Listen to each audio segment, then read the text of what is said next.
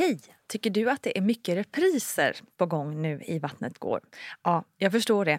Det beror helt enkelt på att jag, Nina Campioni, just nu har en pop-up second hand i Modgallerian i Stockholm. Så min tid räcker helt enkelt inte tid att göra så många avsnitt som jag hade önskat. Men tills jag är tillbaka på full tid, kom gärna och hälsa på mig i Modgallerian. Vi ses! Hej, hej kära vänner och lyssnare. Här kommer ännu ett pangavsnitt av Vattnet går. Podden om graviditet och förlossningar. Nina Campioni heter jag och idag tänkte jag ge en extra shout-out till alla er som lyssnar från utlandet. Jag har nämligen fått både kramar och hej från eh, USA och Tel Aviv. Hur coolt alltså! Så häftigt. Så jag hälsar helt enkelt tillbaka och skickar en liten extra kram till er. Känner mig så himla internationell. Älskar att eh, vattnet går goes international. Och eh, just go international ska vi faktiskt göra även idag. För den här intervjun gjordes via Skype från Los Angeles där journalisten och designern Cecilia Blankens bor och jobbar. Cecilia har tre barn, Bonnie, Rio och Remi. Och vi kommer under programmet såklart att prata om alla Cecilias graviditeter och förlossningar men kanske fokusera lite extra på just Remi för eh, Cecilia bodde då och eh, jobbade eh, i USA när hon var gravid och förlöste Remi och det känns ju lite extra intressant på alla möjliga olika sätt. Inte minst för att Cecilia hade en dola under den här processen vilket känns jäkligt spännande att höra om tycker jag. Med oss är också som vanligt barnmorskan Gudrun Abascal, detta proffs på förlossningar. Men nu drar vi vidare till LA och Cecilia Blankens.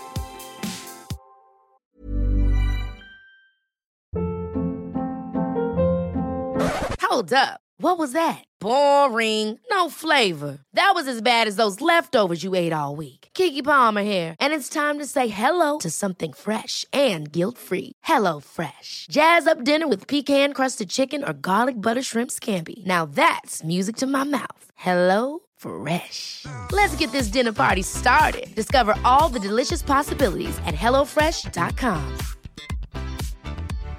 One size fits all seemed like a good idea for clothes. Nice dress. Uh, it's a it's a t-shirt.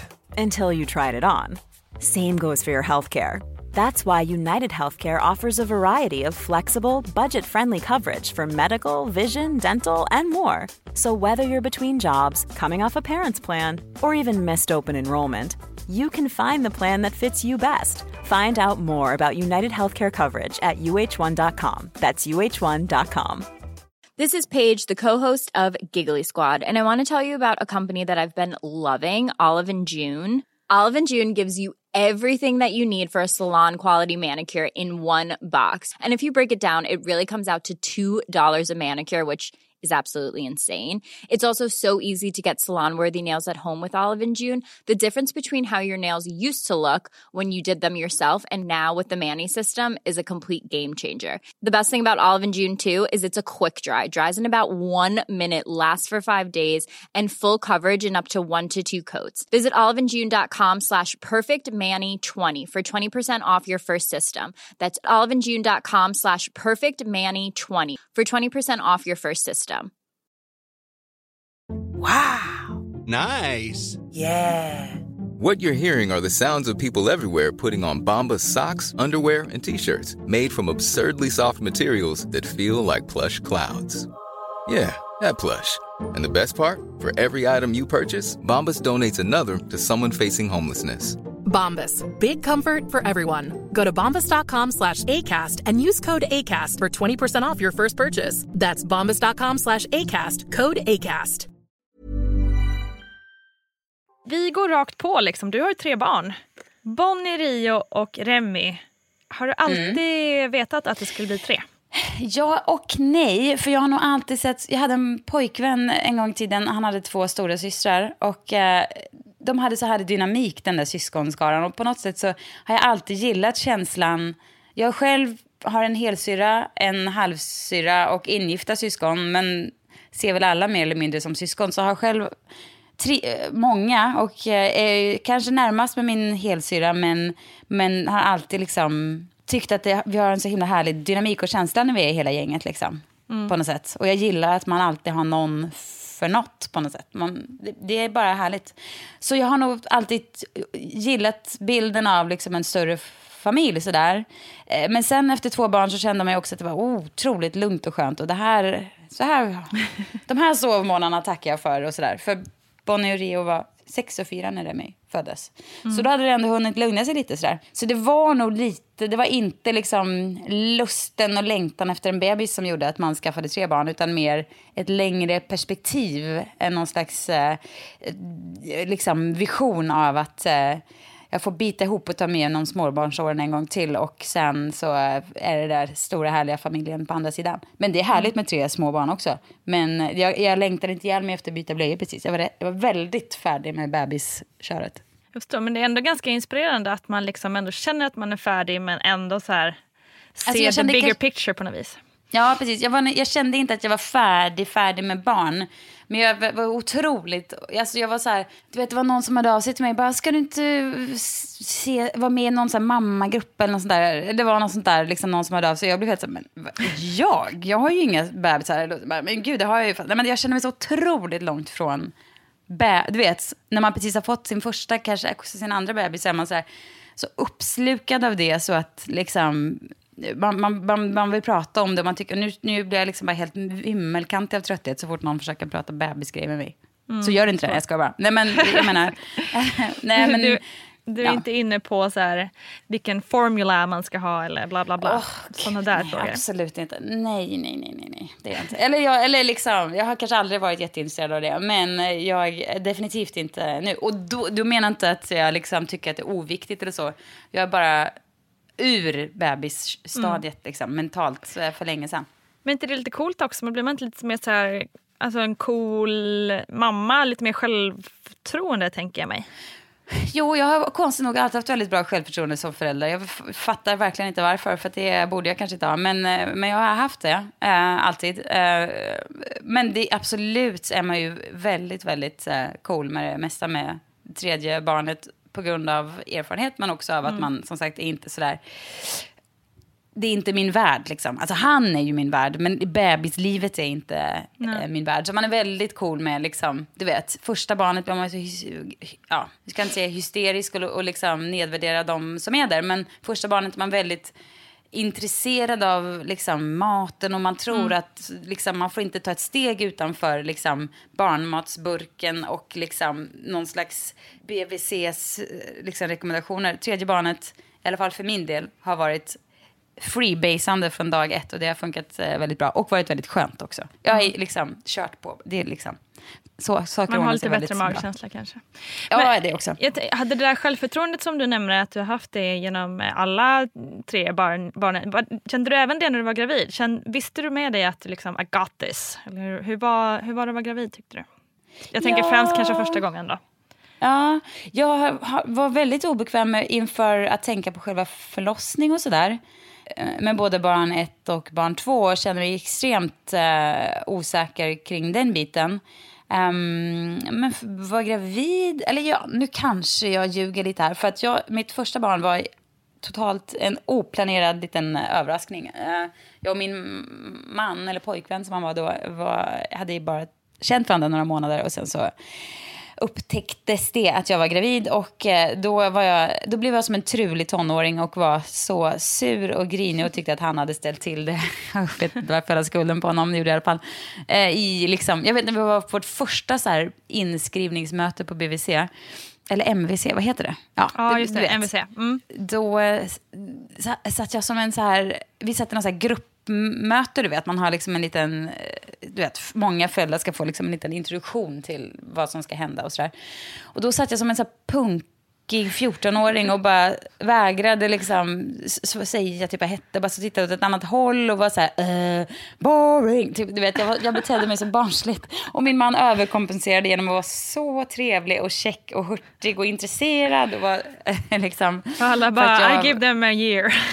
Ja, jag är tops liksom. Nej, det var verkligen inte... Men sen så långsamt, eh, sakta men säkert så, så um, fann jag väl mig i att vara gravid, även om jag tyckte på något sätt att det var lite pinsamt. Jag kände mig som en gud. Eh, nu ser alla vad jag har gjort på något sätt. Jag vet inte. Nej, jag tyckte, ja, jag var liksom obekväm ända fram till förlossningen för det kändes så här, ah, jag var liksom inte den här Nej, Jag vet inte, jag var, jag var nog ganska barnslig helt enkelt. Men när hon väl föddes och var ute och framme, då kändes det cool faktiskt från dag ett. Då kändes det, eh, jag var aldrig orolig för hur jag skulle liksom eh, känna inför barnet eller hantera barnet. För det kändes bara, det var inget jag bekymrade mig för. Jag vet inte varför, jag kanske var naiv. Men det var ju en positiv naivitet i sådana fall. För Verkligen. att det gjorde ju att jag var, ja, jag vet inte, jag tror att den där oron är ofta något man bygger upp i sig själv. Om man bara tar lite lugnt och chill så ordnar det sig ganska så lätt med en bebis. Men jag tänkte jag måste bara backa lite där till att du eh, blev gravid när ni precis hade träffats. Var det liksom aldrig något snack sådär hur ni skulle göra? Jo, det är klart att det var inte liksom att, som sagt, jag jublade liksom inte eh, direkt när jag fattade att jag var gravid, utan jag liksom gick ut så att hålögd och svårt chockad. För jag hade aldrig varit gravid tidigare.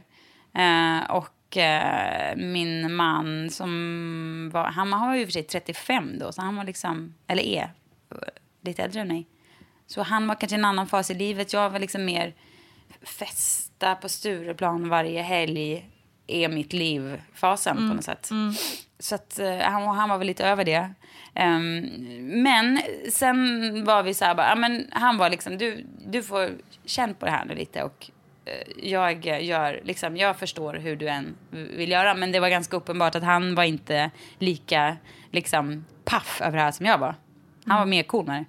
Ja, och så gick jag och satte mig och jobbade eh, på ett, något café. Och Eh, i den där eh, stunden när jag satt där så minns jag det liksom ett sådär glasklart, liksom, kristallklart minne som bara finns på näthinnan. Vet jag att jag kände med handen på magen och det var ju förstås, det här var ju bara vecka sex. Du vet, det var ju inget som varken kändes eller syntes. Eh, utan jag, men då, då, då på något sätt så kände, du vet insikten av att det låg liksom en liten människa där inne som var mitt barn. Jag vet inte, det, det blev någon slags koppling till ehm, det här lilla, lilla, lilla livet som gjorde att jag där och då bestämde mig för att eh, det ska jag ta hand om.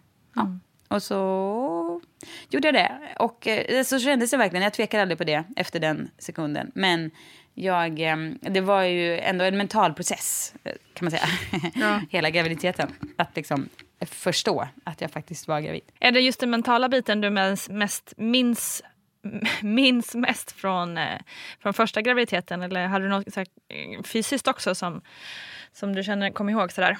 Nej, jag mådde faktiskt jättebra. Har gjort alla tre gångerna. Skönt. andra gången, ja, jag har haft lite så här ryggkör. Men jag menar, nej, jag mådde nog nästan bäst sista gången. För allra, allra bäst sista gången. För då var jag verkligen toppform.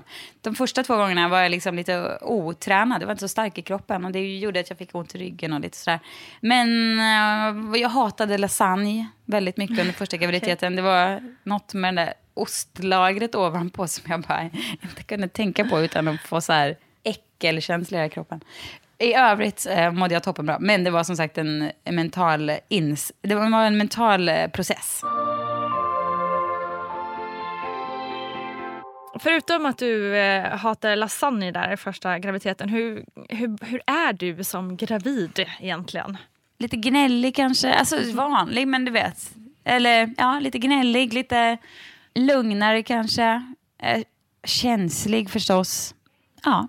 Jag bestämde mig för att göra det till en, jag vet inte, till någonting positivt. Eh, och det blev det också till slut, måste jag säga. Det blev liksom ett, jag försökte använda tiden av att, eftersom jag i graviditet nummer ett var jag väldigt eh, ängslig över själva förlossningen. Tyckte att det kändes superjobbigt. Hade så svårt att bara acceptera att jag, det skulle krävas att jag släppte kontrollen helt. Liksom. Och jag trivdes inte med tanken på att min kropp skulle bestämma när det var dags. Jag ville veta liksom, vilken dag ska vi åka in. Jag var liksom, och jag tyckte det kändes jobbigt det här med att någon skulle stå och så här, rota. Liksom, att jag skulle vara naken och hålla på och bröla. Jag kände, jag kände mig så otroligt besvärad av att behöva bli sådär djurisk. Liksom. Det var inte liksom att jag var men, skräckslagen, men det var liksom någonting jag tänkte mycket på. Och det blev liksom en väldigt stor grej. Och sen när förlossningen, när det väl var dags för förlossningen så, så blev det väl kanske lite, jag kunde inte göra det så bra som jag nu i efterhand vet att jag kan på något sätt. Nu i efterhand när jag har gjort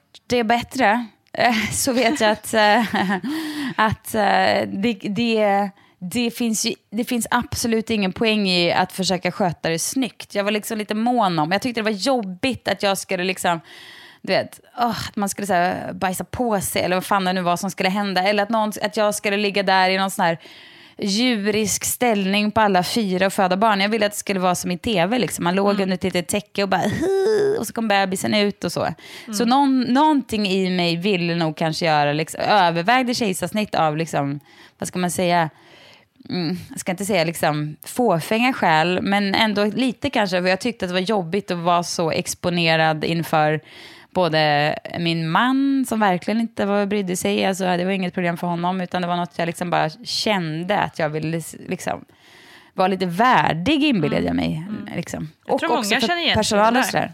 Ja, det kanske är så, men tror mm, jag, jag Men hade svårt att se framför mig. Jag tyckte, inte, jag tyckte bara det kändes så pinsamt att tänka sig att jag skulle liksom så här låta och stånka och sitta i någon konstig, liksom, på alla fyra. Alltså jag gillade liksom inte, jag tyckte det kändes o, otroligt obekvämt. Men när du väl var i den situationen då, hur kunde du släppa kontrollen ändå eller kom, försökte du? Alltså man, till viss mått måste man ju släppa kontroll, annars kommer ju ungjäveln inte ut. Liksom. Men det går ju inte att, liksom, det går ju inte att kontrollera ut en bebis. Det går inte. Jo, det, men jag tror att jag för mycket försökte liksom... var- Jag var så mån om att det skulle liksom bara hända. Liksom, lite sådär. Och jag har alltid hatat folk som, som tycker att det är så här häftigt att föda barn. Jag blir så här, Åh, säg inte att det är häftigt att föda barn. Det är, det är sinnessjukt att föda barn. Men nu tycker jag ändå att efter att ha gjort det tre gånger på ganska, tre ganska, liksom, med tre ganska olika upp, erfarenheter bakom mig så tredje gången var ju en snudd på utomjordisk upplevelse faktiskt. Och det var inte skönt eller underbart eller ont eller någonting, men det var, jag var där liksom. Och det skulle jag inte vilja byta ut. Ja, vi ska verkligen gå in på det eh, sen. Och det är just det där som du säger, vara där och så. Men det är väl kanske det som är så himla svårt när man är gravid första gången och ska förbereda sig för en förlossning och man har ingen aning egentligen om vad som väntar. Det spelar liksom ingen roll hur många gånger man har här, gått på gravidmöten på MVC. Man, man vet ju liksom inte vad det är egentligen. Vad det är? Nej. Men jag, jag var också då, första gången var jag eh, väl liksom i det här då att jag ville att det skulle bara liksom plupp, bli lite så här överstökat och snyggt och jag skulle ligga där rosig om kinderna och vara så här. Så var ju förstås alla former av så här bedövningar väldigt viktiga. Och eh, det förstår man ju förstås för att det låter det vill man ju gärna slippa den här smärtan man har hört talas om, som ska vara så fruktansvärd och sådär. Men eh, efter att ha gjort det utan bedövningar två gånger efter det, så för mig blev det otroligt tydligt att min kropp funkar så mycket bättre när den får jobba ostört, utan liksom inslag av störande moment, eller vad man ska säga. För att den där första förlossningen, jag vet inte hur den hade gått utan bedövning, men det var absolut min sämsta. Och, eh, eller liksom sämsta, men den som gav mest eh, skada och var mest kritisk. Liksom. Testade du epidural och lustgas? Och... Ja, men jag, lustgas var liksom inte, det testade jag, men det var inte riktigt min grej för att jag, jag kände bara att jag blev så här, jag kunde inte foka alls. Jag liksom bara såsade ut i huvudet, det kändes som att jag var så här, en dålig fylla liksom. Det var inte min grej alls, det funkar inte. Epidural var ju underbart när man bara, ah, det är liksom, du vet, man bara flöt iväg. Men den här epiduralen tog bara halva sidan av kroppen. Alltså bara halva, halva kroppen var bedövad, andra halvan var i full förlossning. Liksom. Ja, så, så då fick de pumpa i så fruktansvärt mycket epidural till slut för att det skulle bita i hela kroppen. Och när de hade gjort det, då var jag liksom en, ett paket som bara låg. Jag vet, jag skulle gå på toaletten och benen bara... Puff, det var liksom så benen blev lama liksom. Jag bara ramlade ihop där mitt i förlossningen på golvet. Ja, du vet. Och sen så kunde jag liksom inte, jag kände ingenting. Jag hade ingen kontakt med liksom någonting från hakan och neråt. Och när jag skulle försöka liksom vara, göra någonting så var det som att jag, jag kunde, det gick liksom inte. Och när jag skulle krysta så hade jag liksom ingen kontakt med kroppen för att kunna göra det. Och eh, ja, till slut så, du vet, hjärtslagen på bebisen blev sådär fel och det blev liksom, de fick ringa in på lä läkaren och nu ska det, det var liksom på vippen att det skulle bli en sån här, du vet, akut snitthistoria. Men de lyckades få ut den med, kejs, med vad heter det? kejsarklockan, nej vad heter det? Se, nej, vad fan heter det? Sugklocka. Sugklocka, ja. Och, eh, så, så hon kom ut en, eh, så till slut. Då. Men det var ju liksom på vippen, det var ju liksom, okej vi testar det här en gång och ser om det funkar, annars så skulle det liksom bli akut snitt. Men eh, eh, hon kom ut, så att, eh, det gick och det var ju bra. Men det var Men också hur en var jävla lång resa dit. Hur var det då? Blev, blev du, hann du bli rädd eller och, och sådär? Nej, det, jag tror inte jag, det hade jag nog blivit om jag visste men, eh, vad det var. Men det, Mm. det, jag var bara så här, åh skönt, nu, nu, ska, nu kommer hon ut ungen. För det var, jag hade legat liksom i tio timmar och bara kämpat och tagit i och kämpat och tagit i utan att, alltså jag, utan att det blev några vidare resultat för att jag liksom felkopplade hela kroppen. Jag kunde liksom inte snacka med min kropp. Så att den Mm. bara... Så funkade epidural på mig. Jag kanske hade otur den gången, jag vet inte. Men jag har liksom inte... Jag, så, ble, så blev det i min kropp. Den, Och jag kan tycka också lite så här, om jag ska nu liksom passa på att framföra någon slags, så här, eh, någon slags sak som man kanske ska tänka på om man föder barn första gången, så tror man att så här, epidural tar man och sen är allt lugnt. Men så är det inte. Epidural är inte liksom bara en lösning och sen får man sin lilla bebis. Och sen, det är inga garantier för någonting och det finns andra effekter som, som kan vara värt att liksom fundera över. Om man, om liksom, jag, fattar verkligen, jag tycker absolut man ska ta det om man känner sig trygg med det och så. Men man kanske inte ska... Jag, tro, jag för min del trodde nog att nu kommer epiduralen, sen kommer bebisen och jag kommer inte behöva, inte ha känt någonting. Och det, så är det liksom inte. Det, Nej, finns, det är inte liksom stämmer. en...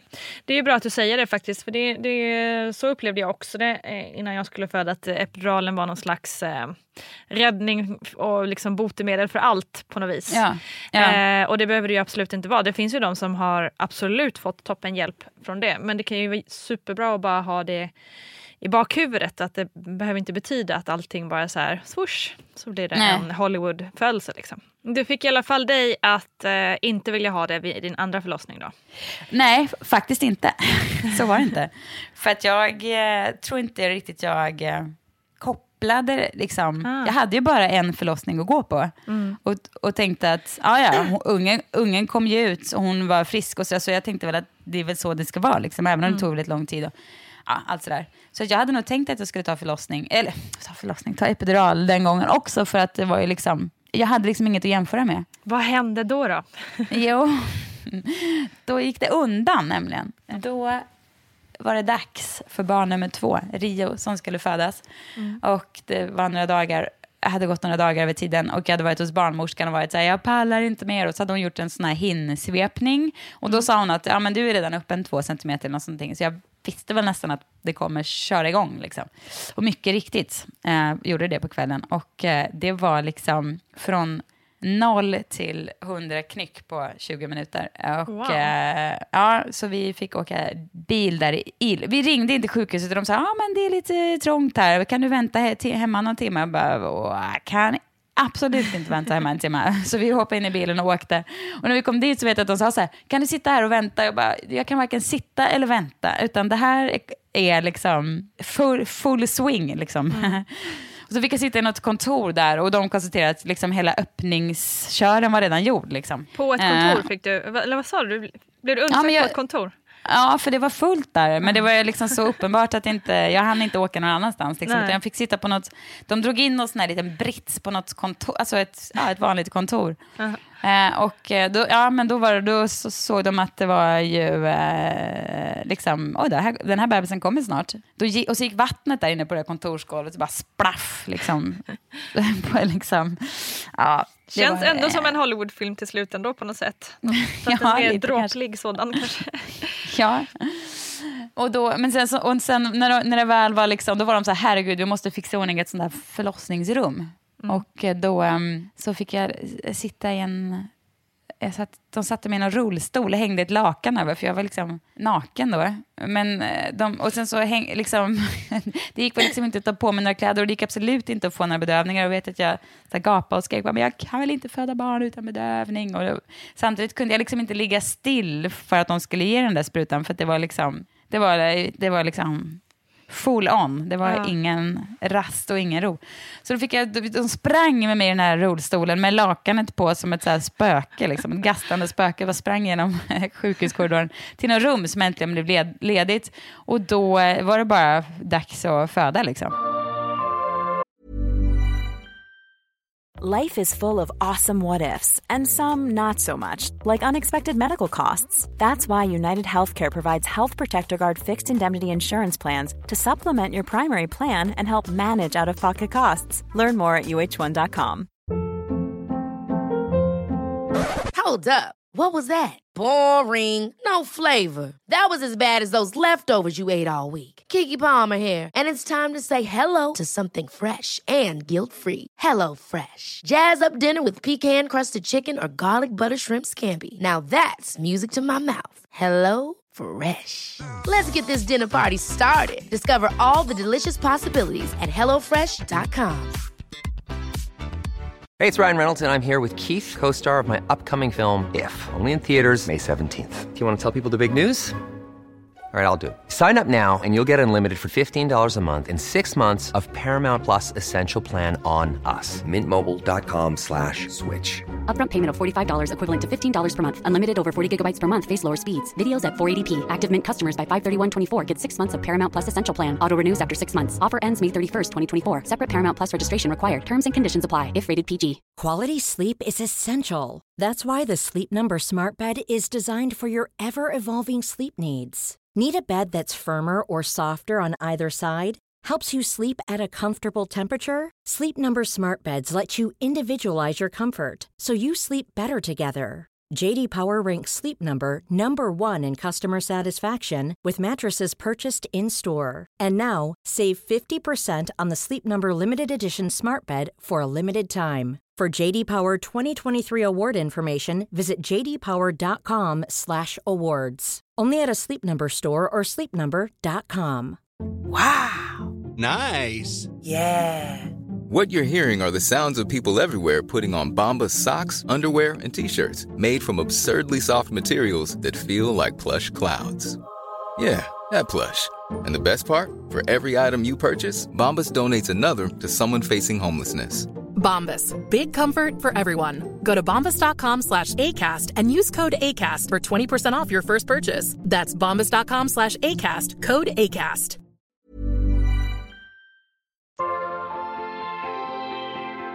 Och gick det lika snabbt med, med krystverkarna och ut eh, Ja, Rio? det gjorde... Ja, jag var lite rädd. Jag hade liksom brutit svanskotan jag första gången också. Det var ju det som var lite Jaha, oj, eh, det missade jobbigt. vi. Just det. Ja, Wow. men det, just det, det glömde jag. Shit, när hände det då? till- Eh, Det var där mitt i den här långa, sega, när jag inte riktigt kände kroppen, köret någonstans som det liksom smällde till och sen Oj. kunde jag liksom inte sitta vet på ett halvår. Hur kunde jag glömma det? Det är konstigt vad man förtränger saker, men ja, så var det i alla fall. Gud, men var det, alltså, var, det, var, det i samband med att man använde surklockan också eller, eller var det innan? Kanske inte minns. Ja, jag, nej jag minns faktiskt inte. Någonstans i den där, ja, Ja. när var hon det skulle ut de hade jag. varnat sen, tänker jag, när du blir gravid andra gången? Att de liksom, var det något de så här, hade i åtanke kring när du skulle gå in i den förlossningen? Att man skulle vara beredd på något särskilt eller ja, du vet sådär. Jag hade, jag hade skrivit i mina såna här eh, papper liksom, att Mm. det här hade hänt och sådär. Men och sköterskorna var väldigt bra och liksom höll emot mot min svanskota på något sätt. De tryckte liksom mot med så här massa varma handdukar. Jag vet inte om, om det gjorde någon skillnad, men för mig i mitt huvud kändes det. liksom tryggt att någon hade koll på den där svanskotan hela tiden. Och eh, det, gick, det var faktiskt inget ja, som hände, utan nej, men hon, och sen var det liksom bara ut och eh, köra ut uh, ungen. Eh, och det gick ju, jag satt på en liten sån här trä, du vet som en liten toalettstol av trä. Alltså Mm. inte, det var ingen toalett då, utan bara själva ringen så. Yes. Och min man satt bakom och sen så bara vi liksom, ja, det var faktiskt fantastiskt bra, för han satt bakom och man kunde höra honom så här kärleksfullt liksom finnas där i örat. Du vet när män som försöker prata och grejer i förlossningar, dålig idé. Men att han fanns där liksom, var jätteskönt och det räckte på något sätt. Så, och då kom hon liksom ut, jag kunde ta upp henne på en gång och jag hade liksom inte haft några bedövningar alls. Och det hela gick så mycket snabbare och så mycket... Det är klart att det kändes mer, men det var ju, skulle jag gjort om någon av dem, vilket jag ju också då gjorde en tredje gång, så var det absolut eh, variant nummer två. För att den, den var snabbare och den var mycket liksom... Jag gillade att kunna ha liksom kontroll på något sätt över vad som hände, som man ju har mer när man kan röra på sig till exempel. Mm. Du känner kroppen mer liksom. Ja, precis.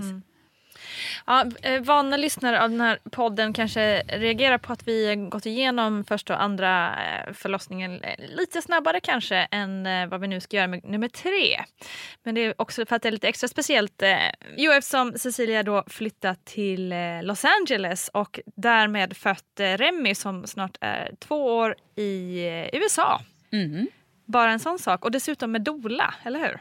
Precis, eller det var inte hon som liksom förlöste honom, men hon fanns med. Fanns med, Eh, exakt. Det ska ja. bli superspännande. Så jag tänker att vi, vi, vi måste ju kasta oss in i det här.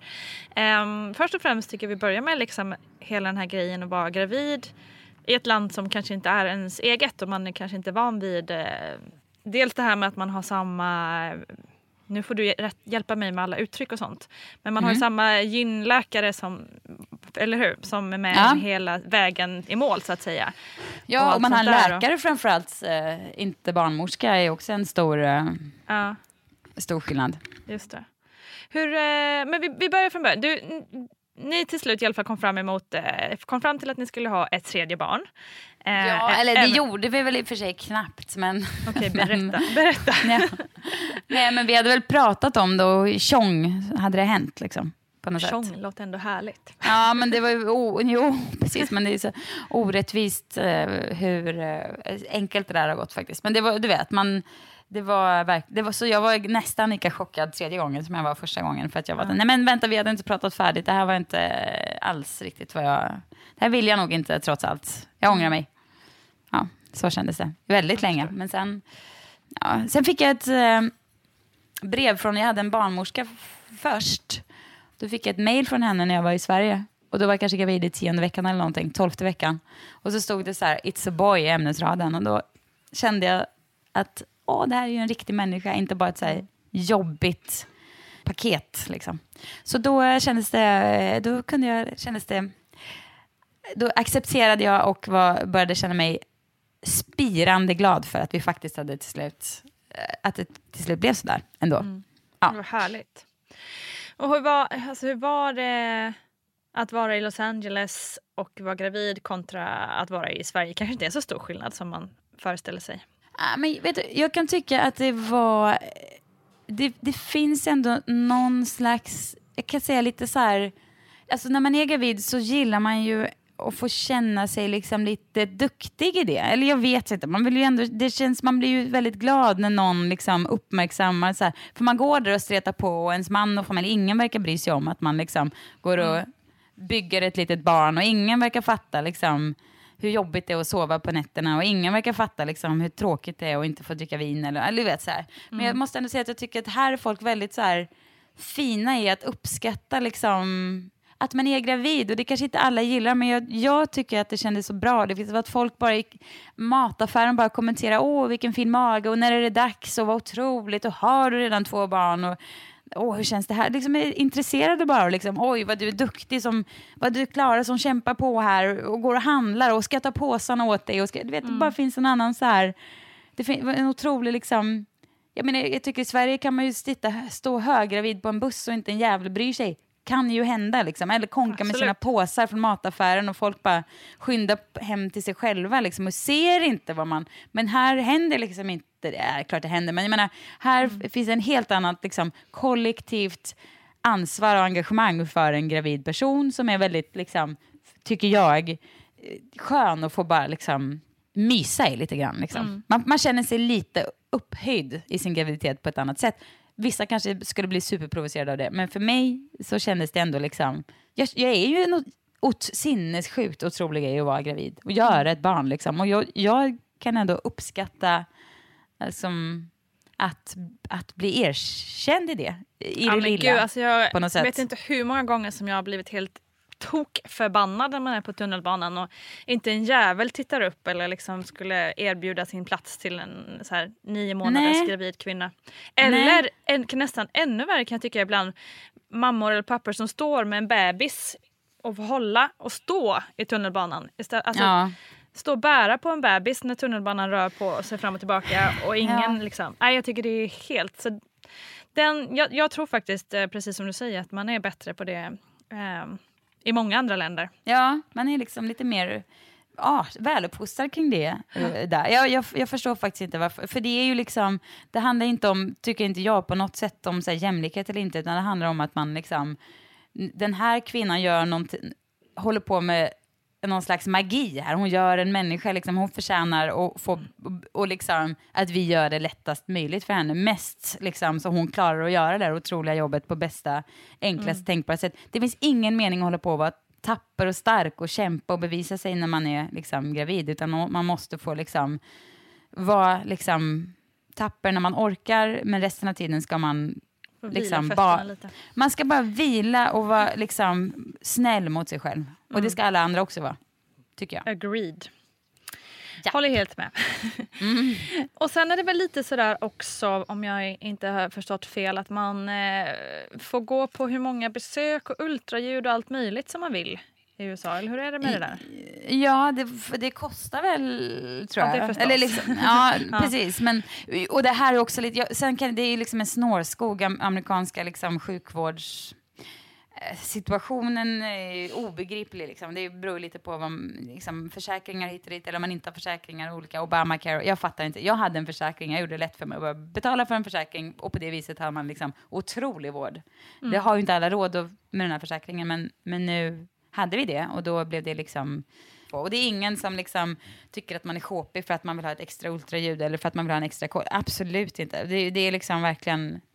Det är ingen som är så här, ah, kämpa på. Det, Nej, det finns inte, utan det finns liksom tid. Eh, jag ska inte säga tid, för det går snabbt de här läkarmötena. Det är liksom, men det, man blir lyssnad på och eh, man, man blir Mm. Man tagen på allvar. I, ja, man Men har rätt till dem. Kände du att du utnyttjade den, eh, det också? Eller, kände, eller var du mer svensk, så här, inte ska väl jag? Eh, jag var nog lite, inte ska väl jag, men, eh, men man har ändå mycket liksom, tid, tycker jag. Alltså man, det, det var liksom, alltså själva standard, standard, vad ska man säga, upplägget var ju med eh, både ja, möten varannan vecka och ja, liksom koller, Mm. ultraljud hit och dit. Så att det kändes inte snålt som det var, utan det var, kändes liksom...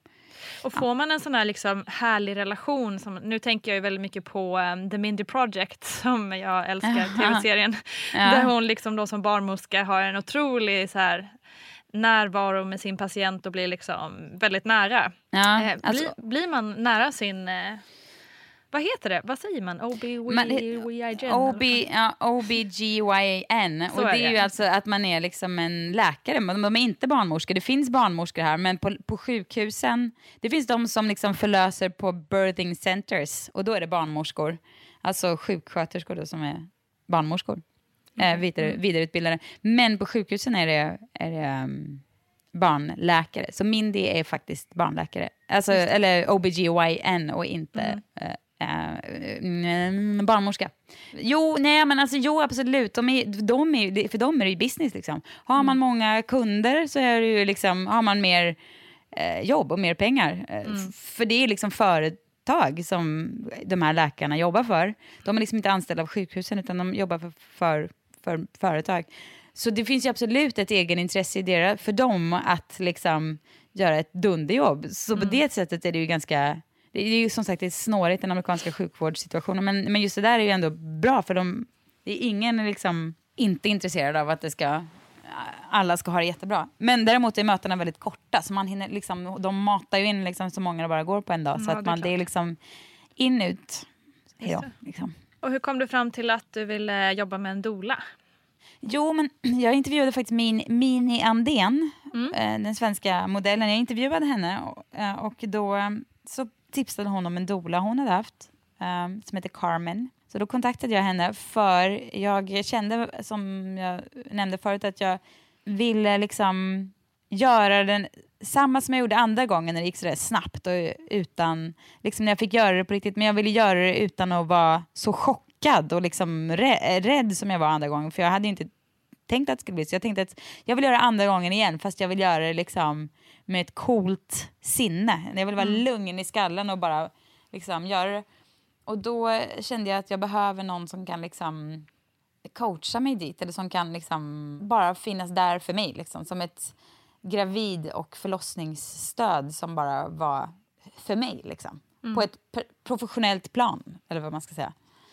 Och hur mycket eh, träffade vi- man henne innan då? Eh, vi sågs kanske, om vi sågs nog två, tre gånger och då pratade vi, hon, jag ägnade väldigt mycket tid åt de andra barnen faktiskt och pratade om mm, när mamma ska åka in till sjukhuset och bebisen kommer, hur kan det kännas och sådär. Hon pratade väldigt mycket om, eller hon pratade inget om liksom smärta eller så, utan, och hon sa någonting som jag verkligen uppskattar och jag tänkte på att hon det var så viktigt för henne att se till att det här blev no till någonting positivt. För mina döttrar ska ju kanske också föda barn någon gång. Mm. Att de inte ska eh, liksom, bli skrämda av om jag liksom nu den här natten när det väl var dags att jag eh, kanske låter eller har, liksom, gör ljud eller liksom beter mig lite märkligt. Sådär. Att de, hon gick igenom liksom vad som skulle hända på ett väldigt, vad ska man säga, flummigt kanske, men också väldigt vackert sätt. Hon pratar om att det kommer vara som en våg genom mammas kropp och i den vågen ska bebisen åka. Du vet, så här. Men de, de var okej, okay, jag fattar. Liksom. De tyckte att det kändes, lät rimligt. Liksom. Och um, som sagt, höll sig borta från alla ord, liksom läskiga ord som smärta och blod och sånt där, utan bara beskrev vilken styrkan i den här processen på något sätt. Mm. Och sen så fick jag, jag gjorde hon otrolig gravidmassage också.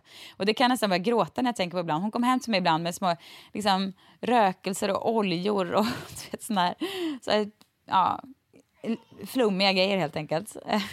Och så bäddade hon in mig i en liten säng med massa kuddar och dutter och fjötter och grejer. Satte på någon musik som var så här pling-plong musik. Och så höll hon på där liksom en och en halv timme och bara liksom du vet, strök på mig och, och, du vet, ett, och bara förklarade för mig att du gör ett så bra jobb och du är så duktig och nu ska du bara njuta och få känna att du, det här är din stund och du ska bara liksom, tänk inte på någonting utan bara Känn bebisen, känn hur du och bebisen connectar och bara vad är det här lilla bubblan nu och låt mig få ta hand om dig för du är så duktig och stark och kämpar på. Du förstår oh, wow. vad man... ja, men du, du förstår vad man liksom bara, vad man kan liksom, vad det är typ det enda man behöver i en liksom, sådär på slutet. Man bara ja, jag är duktig, jag är stark, jag är tapper. Jag, bara att någon förstår, att någon liksom ger en cred för det. Det var otroligt alltså. Så ja, stärkande. Verkligen. Gud, det skulle så, alla ha.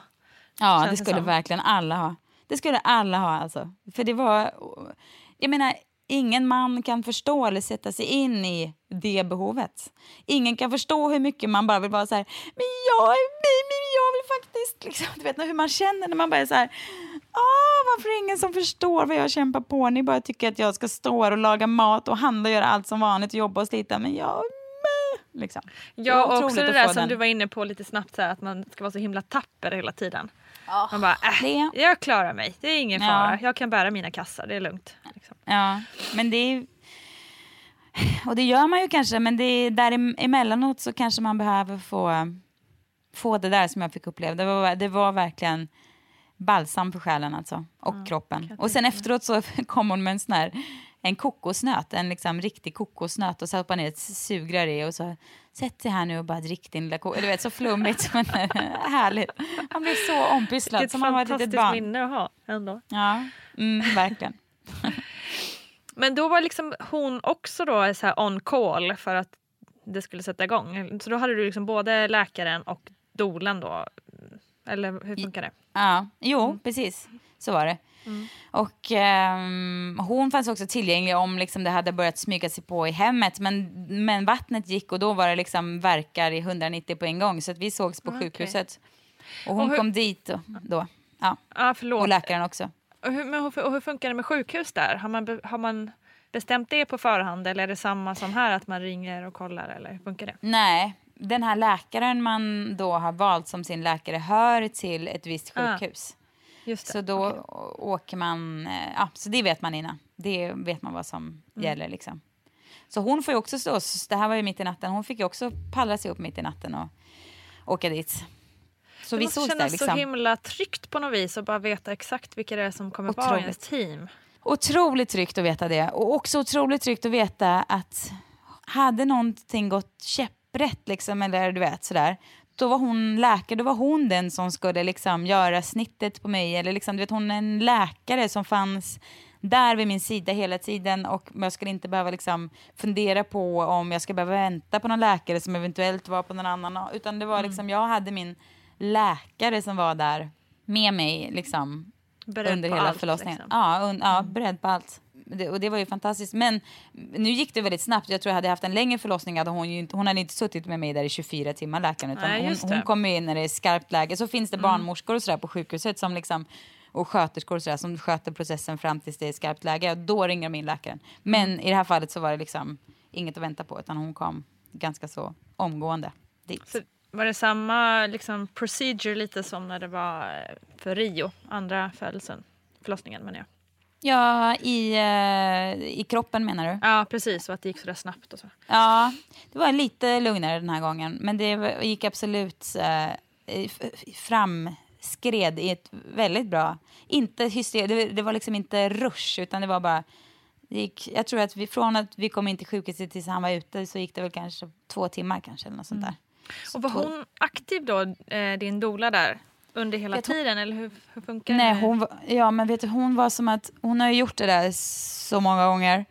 Och som sagt, återigen, en man eller vem, ens partner som inte kanske har gjort det där, eller vem som helst förresten, kan ju inte förutse. Liksom. Men hon var som att hon visste. Hon frågade så här, känns verkarna här eller där? Och då sa ah, men det känns mest här. Och då visste hon hur hon skulle göra. Liksom. Vet, hon, hon strök på något visst sätt och masserade på något visst sätt. Jag behövde liksom inte säga så här, höger upp, vänster, höger. Alltså, jag behövde inte göra någonting, utan hon bara, hon, hon såg min kropp och, och har gjort det så mycket för, många gånger förr. Så hon visste exakt vad jag behövde liksom innan jag ens visste det. Och så kom det en verk och då gjorde hon si och så och sa, och sa orden som jag behövde höra. Hon var liksom ett sånt proffs alltså.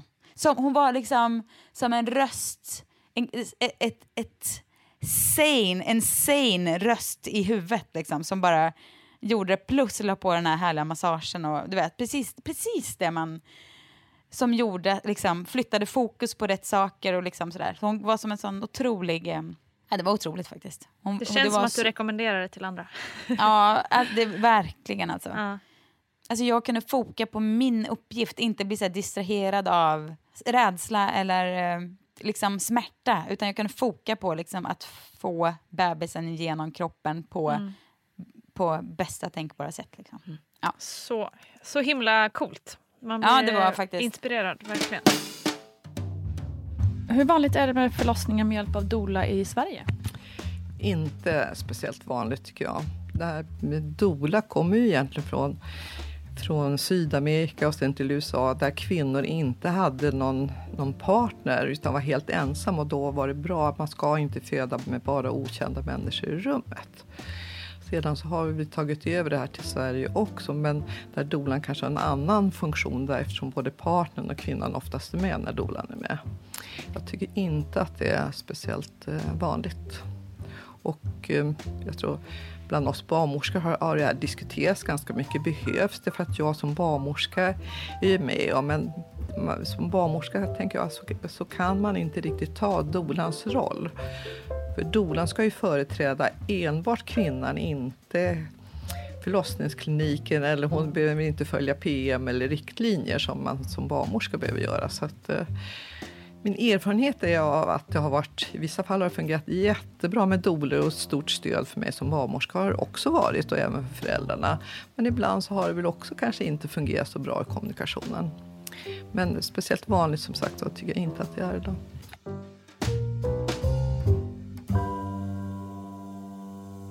Det man i alla fall har som fördom mot, mot eller för USA, det beror väl på hur man ser på det. Men just det här med kejsarsnitt känns, eller, känns ju som att det är vanligare i USA. Ja, Var det precis. någonting som du kände att de ville pr- pracka på dig på något sätt? Eller hur, hur upplevde Nej, jag, jag tror att det är många läkare, är, amerikanska läkare, är dunderpigga på det. För att det är liksom säkrare för dem ur ett Mm. eh, försäkringsperspektiv. Som Mm. sagt, det är business, business det där med att föda barn i USA. det? Mm. Förresten så kan jag rekommendera den dokumentären The Business of Being Born. Den är väldigt spännande. Ricky Lake har gjort den, men den handlar ju om liksom ifrågasätter hur vi föder våra barn och eh, liksom sätter igång ganska mycket tankar i huvudet.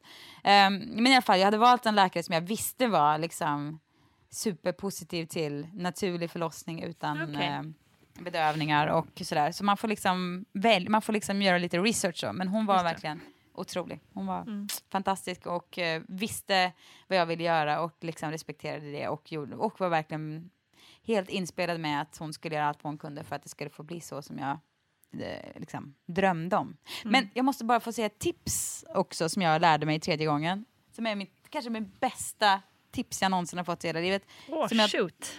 Ja, eh, jag läste i en bok som heter Att föda utan rädsla. Ja. För det var också skillnaden tredje gången. Jag läste på som 17, jag laddade mentalt, jag var liksom, jag var så förberedd. Alltså mentalt, fysiskt, på alla tänkbara sätt, vilket jag inte var varken gång ett eller två. Ehm, och eh, den här Föda utan rädsla tycker jag var en jätte, jättebra bok som verkligen ehm, ja, det var toppenbra. Och ett tips där var så att man ska göra dova ljud. Man ska liksom inte så här, spä- spänna magen och liksom låta rösten gå upp så där, för då blir kroppen spänd och liksom jobbar inte åt rätt håll. Men om man istället så här slappnar av, när man får en värk man slappnar av, man är tung i kroppen, ligger som en liksom du vet, som man tänker sig en kossa som ligger i en hage och föder. Typ. Så ska man liksom bara ligga helt så här. "Ugh." Och så ska man låta liksom... Du förstår att det här var jag eh, absolut inte hade kunnat tänka mig att göra första gången. Tredje gången däremot så hade jag inga, inga spärrar. Så jag gick loss och liksom istället för att, jag fokade verkligen på att inte spänna mig och låta, "Ah", utan liksom slappna av, bli tung och göra ljud som är liksom dova och låga. Jag ger ett exempel. Ja. Så här ungefär. alltså, men jag lovar att skillnaden är sinnessjuk. Alltså. Dels i den mentala biten. Ja. Att man liksom, är kroppen tung, avslappnad och lugn så får man liksom inte panik eller skruvar Mm. upp sig på samma sätt. Spänner inte sig. Nej. Nej, spänner sig inte.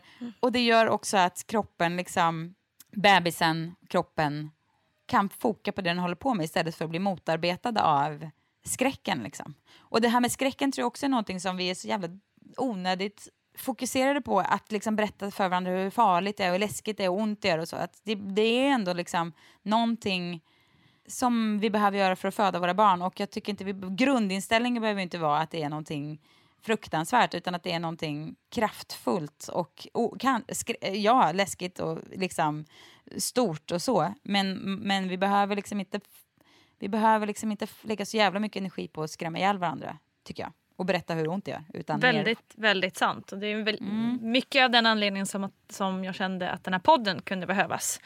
Ja. Just för att eh, alla, alla har olika upplevelser men, eh, men tillsammans så är det ändå väldigt positiva upplevelser Ja. i slutändan. Ja.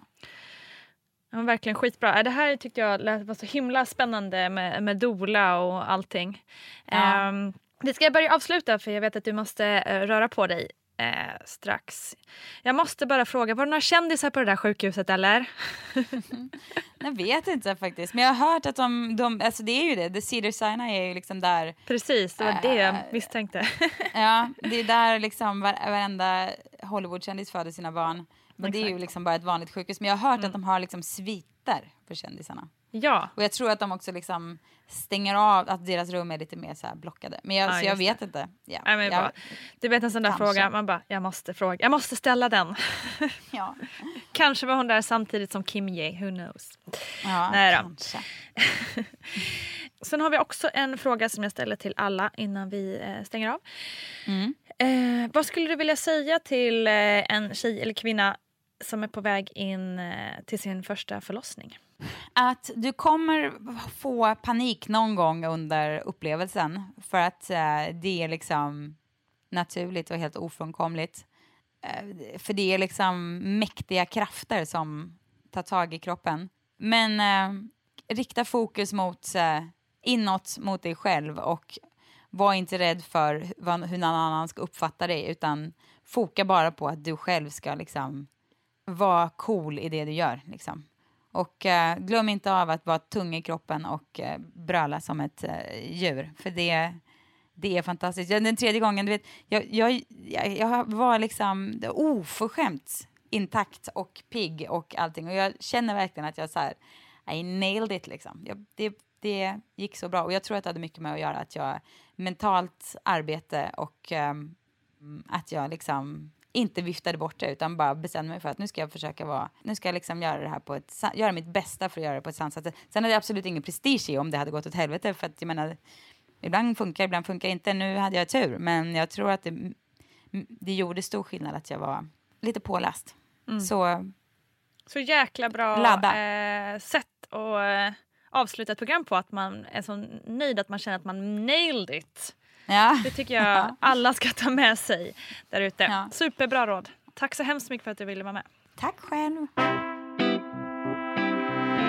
Tusen tack Cecilia Blankens för din inspirerande och intressanta historia eh, och att du ville dela med den till oss. Tack tack också till alla er lyssnare som lyssnar världen över. Hörni, häng med på Instagram, kommentera och prata med mig där. Det är så himla roligt att höra vad ni tycker.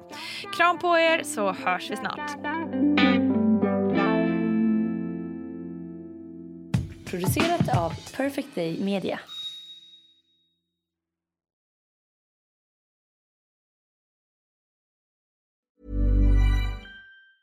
Ever catch yourself eating the same flavorless dinner three days in a row?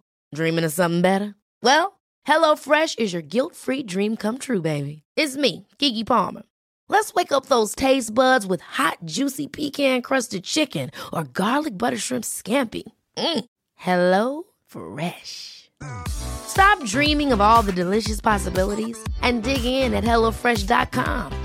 Let's get this dinner party started.